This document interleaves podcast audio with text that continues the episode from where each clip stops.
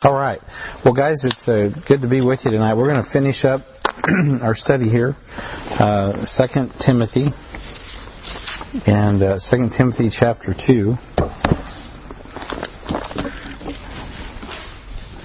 I want to get my spectacles out. so we've been in chapter 2, chapter 2 verses 24 through 26. We're almost done, so it may not be worth your while to have a handout, but does anyone need a handout? Okay, Sharon, it's good to have you back. You feeling better?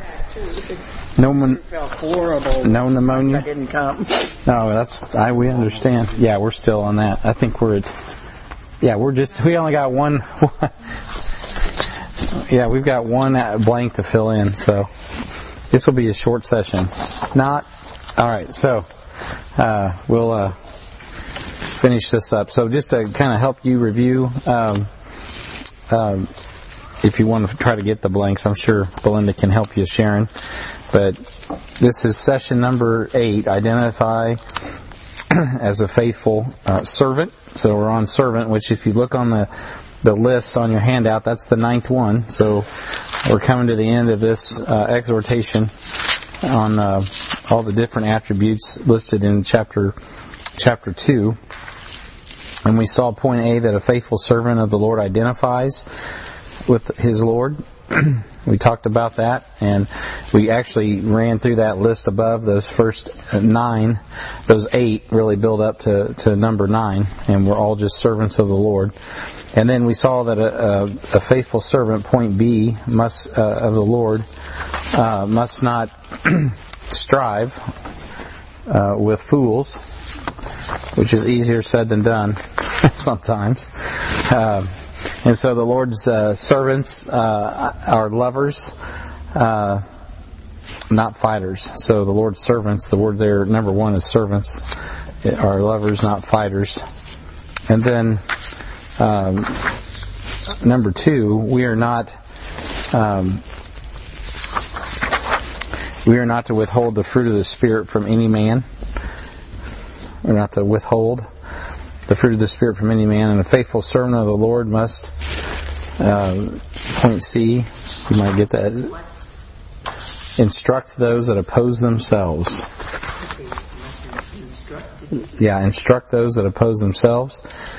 and it may, uh, point one there, it may seem strange to think that Paul is, is telling a, um, servant or a slave to be apt to teach, and we got, talked about that. Uh, but that wasn't uncommon at those times. A lot of the Jewish, a lot of the instructors were Jewish, even though they were indentured servants. Uh, and then point two is the word apt, A-P-T, to teach, comes from the gr- Greek word uh, uh, didactikos, I think is how I say that, and uh, like didactic um, and which is where the English word didactic, meaning intended to teach, particularly in having moral instruction as an ulterior motive. So that comes from they're apt to teach. Point three is this is a principle that is not reserved for uh, pastors only, but to all saints. So uh, and then so for pastors, but all saints. And then number four is uh, so, so, now that we understand why we must be patient, that's similar to the fruit of the uh, of long suffering found in Galatians 5:22. And that brings us to point five. I think that's where we left off. In meekness, instructing those that oppose themselves. So um, let's go ahead then and we'll look at the text and finish up our outline uh, and be done tonight. So 2 Timothy chapter 2. And, uh, and by the way, uh, did Ron did, fill, did you fill in last week, Ron? Yeah. Thank you for that. I'm sure it was outstanding. Uh, so 2 Timothy chapter 2. Um, let's go ahead and, and uh, look here at our text in verse 25 and uh, wrap wrap this thing up. So it says, uh, well, let's back up a little bit. I'll go ahead and back up to verse 15. Study to show thyself approved unto God, a workman who needeth not to be ashamed, rightly dividing the word of truth, but shun profane and vain babblings, for they which for they will increase unto more ungodliness and their word will eat at doth a canker, of whom is Hymenaeus and Philetus, Philetus, who concerning the truth have erred, saying that the resurrection is past already, and overthrow the faith of some. Nevertheless, the foundation of God standeth sure, having this seal, the Lord knoweth them that are his, and let every one that nameth the name of Christ depart from iniquity. But in a great house there are not only vessels of gold and of silver, but also of wood and of earth, and some to honor, and some to dishonor. If a man therefore purge himself from these, he shall be a vessel unto honor, sanctified and meet for the master's use, and prepared unto every good work. Flee also youthful lusts, but follow righteousness, faith, charity, peace, with them that call on the Lord out of a pure heart. But foolish and unlearned questions avoid, knowing they will gender strifes. And the servant of the Lord must not strive, but be gentle unto all men, apt to teach, patient. Verse 25, and this is where we're picking it up. In meekness instructing those that oppose themselves, if God peradventure will give them repentance to the acknowledging of the truth, and that they may recover themselves, and that they may recover themselves out of the snare of the devil, who are taken captive by him at his will. So let's pray. Heavenly Father, we thank you for your word that's true. Thank you for time tonight to praise your name. As, uh, rejoice, rejoice, uh, Emmanuel, Lord. We thank you so much for coming to this earth. Thank you for the great um, uh, opportunities we have right now to, to uh, just partake in praying together.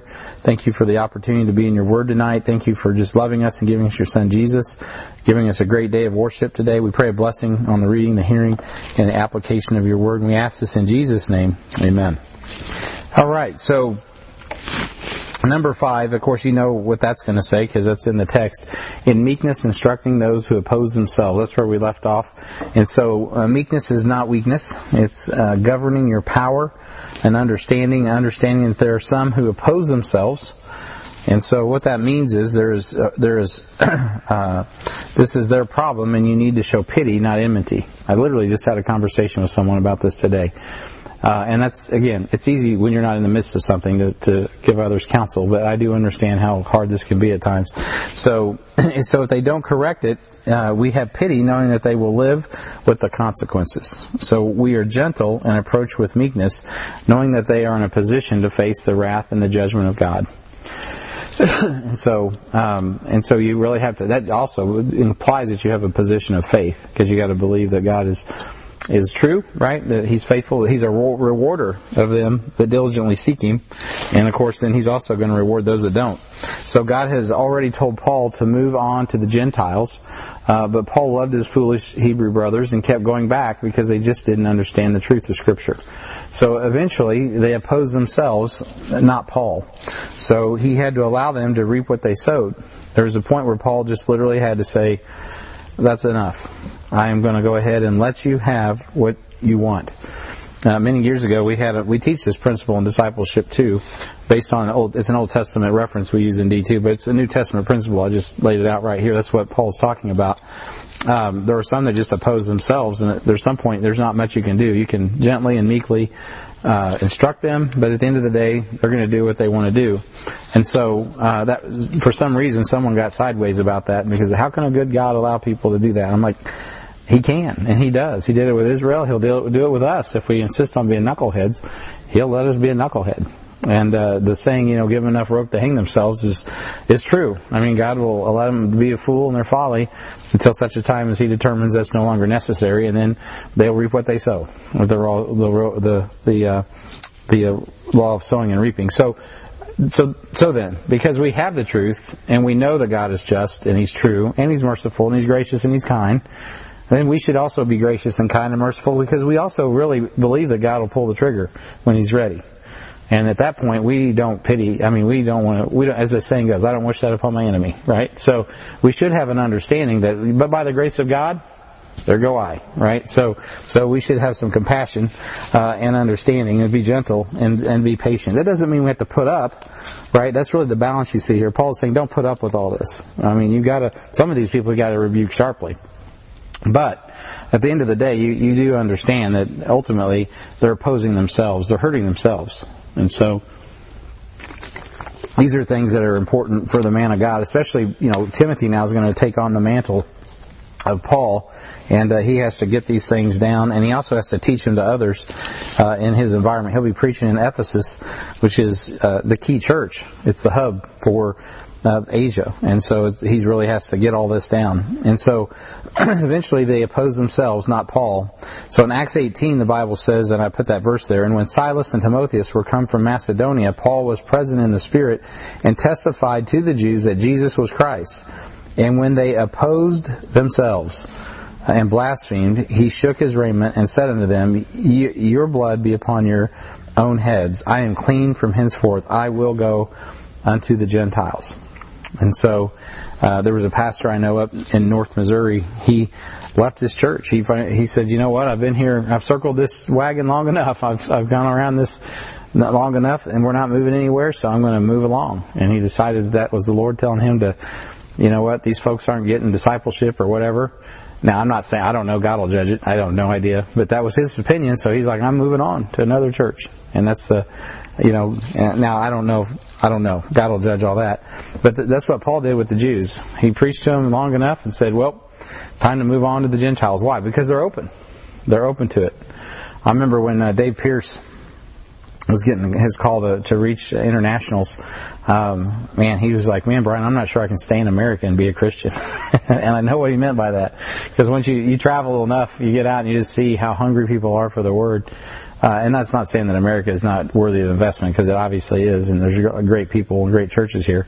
Uh, but there was a certain uh, readiness to receive the word uh, that, that just drew, is drawing him. By the way, a good report on Dave and Joan uh, down in Columbia, South Carolina. He's still ministering to internationals, and I was thoroughly impressed with the scope of his influence down there. It's amazing how a transplant can drop into a town like that and he's he's probably as or more connected there than he was here with internationals. It's it's a gift. There's no doubt about it. It's a good hand of God on his life. It's neat too to see his family. Uh, Anne and Joan are, are both involved in all that, and and so it's just uh, it's really neat just to see how God is is blessing him and, and continuing in that call. He's in a different season of life, but he's still uh, working for the Lord and, and uh, fulfilling his mission there. So, uh, and so you get what Paul's saying here, and that that phrase I I, I put eight, uh, Acts 18 there on purpose because it's exactly the same words he uses, oppose themselves. So he uses in Acts 18, and he uses it here, uh, and so of course we can understand that Paul had that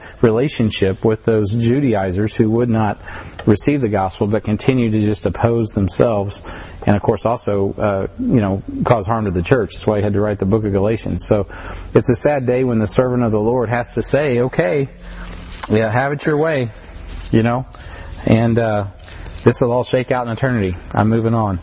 So sadly, I've had those uh, gentle conversations with uh, Jehovah Witnesses and Mormons and and others along the way, and uh, and the conclusion of the conversation is one of us is right and one of us is wrong. And in my estimation, you're making a big mistake, you know, in rejecting the truth of the Word of God. And we don't have to be mean about it or, or, or ugly. Um, as a matter of fact, it's it's really you can be very sober about that if you really connect with them at a heart level. And I've had two. I had a, a Mormon at my door. I haven't seen any actually since then. It was a young Asian Mormon that came by, and we had that. He was really bright, so I just cut to the chase with him. I said, "Hey, let's not go through all the rigmarole here. Let's just cut to the chase. You do believe that, you know, your church teaches that Lucifer is the brother of Jesus. Is that correct?" Because that is correct. Do you really believe that? I do believe that. Okay, then you have another Jesus, the Jesus of the Bible. So we were able to get right down to the details of we're talking about two different Jesuses, and he and I did that not because I didn't like him, because I did like the guy. He was really bright, and I could tell he was a a bright guy. He knew his doctrine. He knew what he was doing. So we just cut to the chase, and very you know graciously, I just told him. We came to that point. I'm like, well, the problem is, is we have two different authorities, and one of us is right, and one of us is wrong. And if I'm right, this is where this is the deal. Uh, and if you're right, then really, I'm on my way. you know, and so uh, you really need to consider this message of the gospel. So, I had a very similar conversation with a Jehovah Witness. Really, another really sharp young man came by uh, this couple years ago, and uh, he wanted to get into a Greek tetragrammaton discussion with me, and I just happened to be studying. It was a Saturday, so I was working on my message for the next day, and I said, "Hold up!" And I ran downstairs and got my phone, came up, and I have eSword on it, and I popped open the passage that he was taking out of context from from Daniel, and he was using some passage. He was saying in the Tetragrammaton, which is a, which is basically the Septuagint. It says this, and so I was like, "Well, wait a minute." And I popped open my e-sword and hit it, and I'm like, "Well, the Masoretic text says this." And one of us is right, again, and one of us is wrong. And I began to teach him uh, a dispensational view of the Bible. And I said, look, your church is taking the promises of Israel and they're and they're twisting them, and it's not even right. This is what the Masoretic clearly says. And he his eyes were like saucers. He'd never heard heard this before. I didn't even know it until he showed up at the door. I never had anyone bring this up, so I don't, remember the exact passage, but I could tell from what he was quoting that it was out of context. And so, uh, anyway, so we I walked him through that. Well, what if the Bible is actually talking to Israel historically, and that He still has promises for Israel in the future? and that there's an a and I explained to him why Jesus came and died and I ran through the gospel with him and man he was I could tell he was like not he had never heard this before and so, um, you know, at the end of the day, he chose to go with Jehovah Witnesses and, and uh, the Watchtower Society and all of that. And so, you know what? You can't really do much with people that do that. They oppose themselves. Both of those gentlemen, we we kind of agree to disagree, but I let them both know that I, I hope they understand very clearly that if I'm right, I really am concerned for your soul and you really need to take into consideration what what we've talked about here today. So, of course, I believe I'm right, uh, not because I'm right, but because it's what the Word of God clearly teaches. So, it's a sad day when this when when we have to say, okay, have it your way, you know uh, it is sad. Now, of course, with the uh, the Judaizers that Paul was dealing with, they were a little bit more cantankerous, so he may have been a little bit more ready to go. Have it your way, guys. I'm out of here. But he was ready to go. So, sadly, there are times that we just have we have these conversations with Christians as well. Uh, many false teachers exist even among the ranks of the saints, and they simply won't trust Scripture over their experience. And that's also a frustration, you know, uh, people clinging on to experience over truth. Um, and uh, it's just sad. So that brings me to point D, which is our final point. And you're and you waited uh, all this week for this. I know all week long you couldn't wait. Two weeks now. You couldn't wait to get to point D on this outline. So here we go. Uh, the faithful servant of the Lord must trust God for the results. And that brings us to the end of the text. So he says there again, we'll read it again, 25, in meekness, instructing those that oppose themselves, if God peradventure will give them repentance through the acknowledging of the truth, and that they may recover themselves out of the snare of the devil, who are taken captive by him at his will. So the faithful servant of the Lord must trust God for the results. And there's a lot of, I'm starting going to sound like a Calvinist here now as I read the end of this, because the servant of the Lord is not the judge, God is. God's the ultimate judge. And, uh, and, that's where Paul leaves it. He leaves it in God's hands. Ultimately, the fool must answer to God.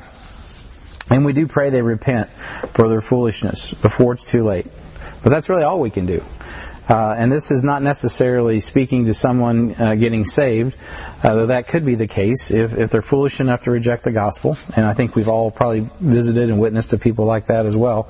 Um, this is dealing though with, with all those who don't receive the love of the truth. And right now, as we're approaching this time in history, this is really important because Second Thessalonians speaks to that as well. The wrath of God abides upon the children of disobedience, and it behooves them to repent of false teaching and receive the truth before it's too late. So this word peradventure indicates that the ball is in their court to make a decision. In Genesis, the word peradventure is used first when Abraham speaks to God about Lot and his family in Sodom, back in Genesis 18:24. Abraham knew judgment was was going to fall on Sodom, and he desperately wanted Lot and his family out. And you know, you remember that story, right? So he goes making he plays make a deal with God, and as as the Lord's servant, he gently beseeched the Lord to spare Sodom for the righteous souls which remain. Of course, Abraham started with 50 righteous souls and ended up being just Lot, but Abraham was humble humbly trying to change God's mind about. Um, uh, he was trying to change God's God's mind about destroying Sodom and Gomorrah because he didn't want to see Lot and his family perish. He wanted God to repent of wrath. Uh, because he loved Lot and his family. And so, um, of course, God didn't change his mind, but he was entreated of Abraham. Uh, there's no doubt Paul is thinking of this as he thinks about the souls of the Jews and the Greeks alike that will perish if they don't change their hearts and minds about the gospel. They need to repent. They need to change their mind and receive the gospel. So likewise, we see in Genesis 50 and verse 15 that the brothers of Joseph feared that Joseph would change his mind, right, about sparing his brothers and exact vengeance upon them now that Jacob was dead. And Joseph, a type of Christ, is, is not fickle like that because he's like Christ. So he forgave his brothers and he said it, when he said it, he meant it and uh, because he's a picture of Christ. So he, forg- he forgave his brothers. He saw their sin in light of God's providence. He said, uh, "This is how Jesus, view- uh, or I'm sorry, I'm saying this. This is how Jesus views us. Though we placed him on the cross with our sins, he does not repent of the love that he has for the Father, and the Father doesn't repent of the love that he has for us." And praise God for that. Amen. Because our sins are, as we talked about this morning, they are nailed to his cross. So, um, uh, and so the, the, the foundation of uh, our foundation stands sure, uh, even when we don't, even when we're wavering. God is not. So the King James Bible Publishing Gang uh, included a great illustration in the margin of the Oxford Bible in Daniel 4:27. Uh, Daniel chapter 4 opens with a, a repentant Nebuchadnezzar telling his own story of repentance. Uh, and that's a lovely thing to hear, uh, the story of repentance, how God brought us from darkness to light, from sin to, to the Savior. I was excited this morning to see little um, Alexis Neely get baptized. I mean, that's that was her story. Uh, literally, just she just found us. She hadn't been here since she was 10 years old, and uh, says she got saved at that time, but God's gotten a hold of her heart, and she knows she needs to follow Him wholeheartedly. And man, she's she's here. I mean, she just shows up. That's re- it's called repentance. and so uh, it's amazing uh, to see God work in someone's heart like that. And so uh, be praying for that young lady, by the way. And so uh, we need to make sure that God's good hands upon her as she goes forward. But Daniel chapter four, that he opens with that, and and God brought us from darkness to light, uh, from sin to the Savior. So Nebuchadnezzar was given grace by God as he heard the interpretation of the vision in Daniel nine or Daniel four twenty eight through thirty, and reveals that that uh, despite understanding intellectually Jehovah reigned, he didn't submit himself to his authority. Right? He understood that, but he really wasn't going to submit to it. So we find the moment he exalted himself above God, as the words came out of his mouth, uh, God struck him down, causing him to, to graze as a beast for seven years. And this was uh, an eight-year process from the time he heard the vision until the time he finally and forever changed both his heart and his mind about who God was. So some guys are hard to come to, you know, hard to come around, like uh, Nebuchadnezzar. But he did, by the way. One of the greatest types of the Antichrist, of Antichrist in the Bible is also a wonderful picture of somebody who who received the gospel, so to speak, in an Old Testament sense, who came to who came to understand that Jesus truly was Lord. And so uh, that's an amazing thing that God did in Nebuchadnezzar's life. So we see Paul preach the message of repentance in Acts 17, 20 through 30, 22 through 30. After setting forth the gospel, he concludes in Acts 17, 30, which I even mentioned this morning, that God commands all men everywhere to repent. And what's most instructional is the response to the message, right? Getting back around to what we're talking about here at the end of chapter 2. In Acts 17:32, it says when they heard of the resurrection of the dead, some mocked and others said, "We will hear thee again of this matter." And so that's what they were that's what they were contemplating is that they were contemplating if they were going to going to repent. Uh, they'd received the instruction, but what were they going to do with it? Well, some said, "Well, I'm going to hear thee again of this, peradventure." Maybe they will receive it, maybe they won't. We don't know. But Paul did what he was supposed to do. And there's no indication that Paul uh, thought twice about it. He gave the message, he laid it out there, and then he's, I'm off to Corinth, and that's where I'm going. You guys in Athens, you have the truth, you're going to have to deal with it. Howbeit, certain men in verse 34 clave unto him and believed. So there was fruit. Uh, which one repented? That's a good question, isn't it? Which ones repented? Well, the ones that heard and believed are the ones that repented. Uh, the ones that would actually receive the message and believed it, those were the repentant ones. Those that didn't were not repentant. Uh, they may have heard it and understood it, but they didn't. They didn't act on it. So no one else but you can do your business with God. In 2 Timothy 2:26, that's what he's saying, and and that they may recover themselves out of the snare of the devil. Not that they got to work their way out, but they got to trust Jesus. They got to believe. Who are taken captive by Him at His will. There's decisions that must be made. So no one else but you can do business with God. In Matthew 21, Jesus encouraged the Jewish leadership to change their mind uh, about what they believe about Him being the Messiah, and He shared this parable with them in Matthew 21, 28. But th- what think ye? A certain man had two sons, and he and uh, and he came to the first and said, Son, go to work today in my vineyard. And he answered and said, I will not. But afterward he re- he repented and went. So what did he do? He changed his heart and his mind, and then his, ac- his actions changed after that. So regardless if God is calling uh, someone to salvation or repentance from other some other uh, attitude or action or idea, that's quenching or grieving the Spirit, the only person who can change your heart and mind is you. And that's not Calvinistic. So not even God will do that for you because He desires a relationship with you to be based in love. And He wants you to love Him and love what He says. So God gives us a way to escape the devil's snare, but we must choose to believe and receive it.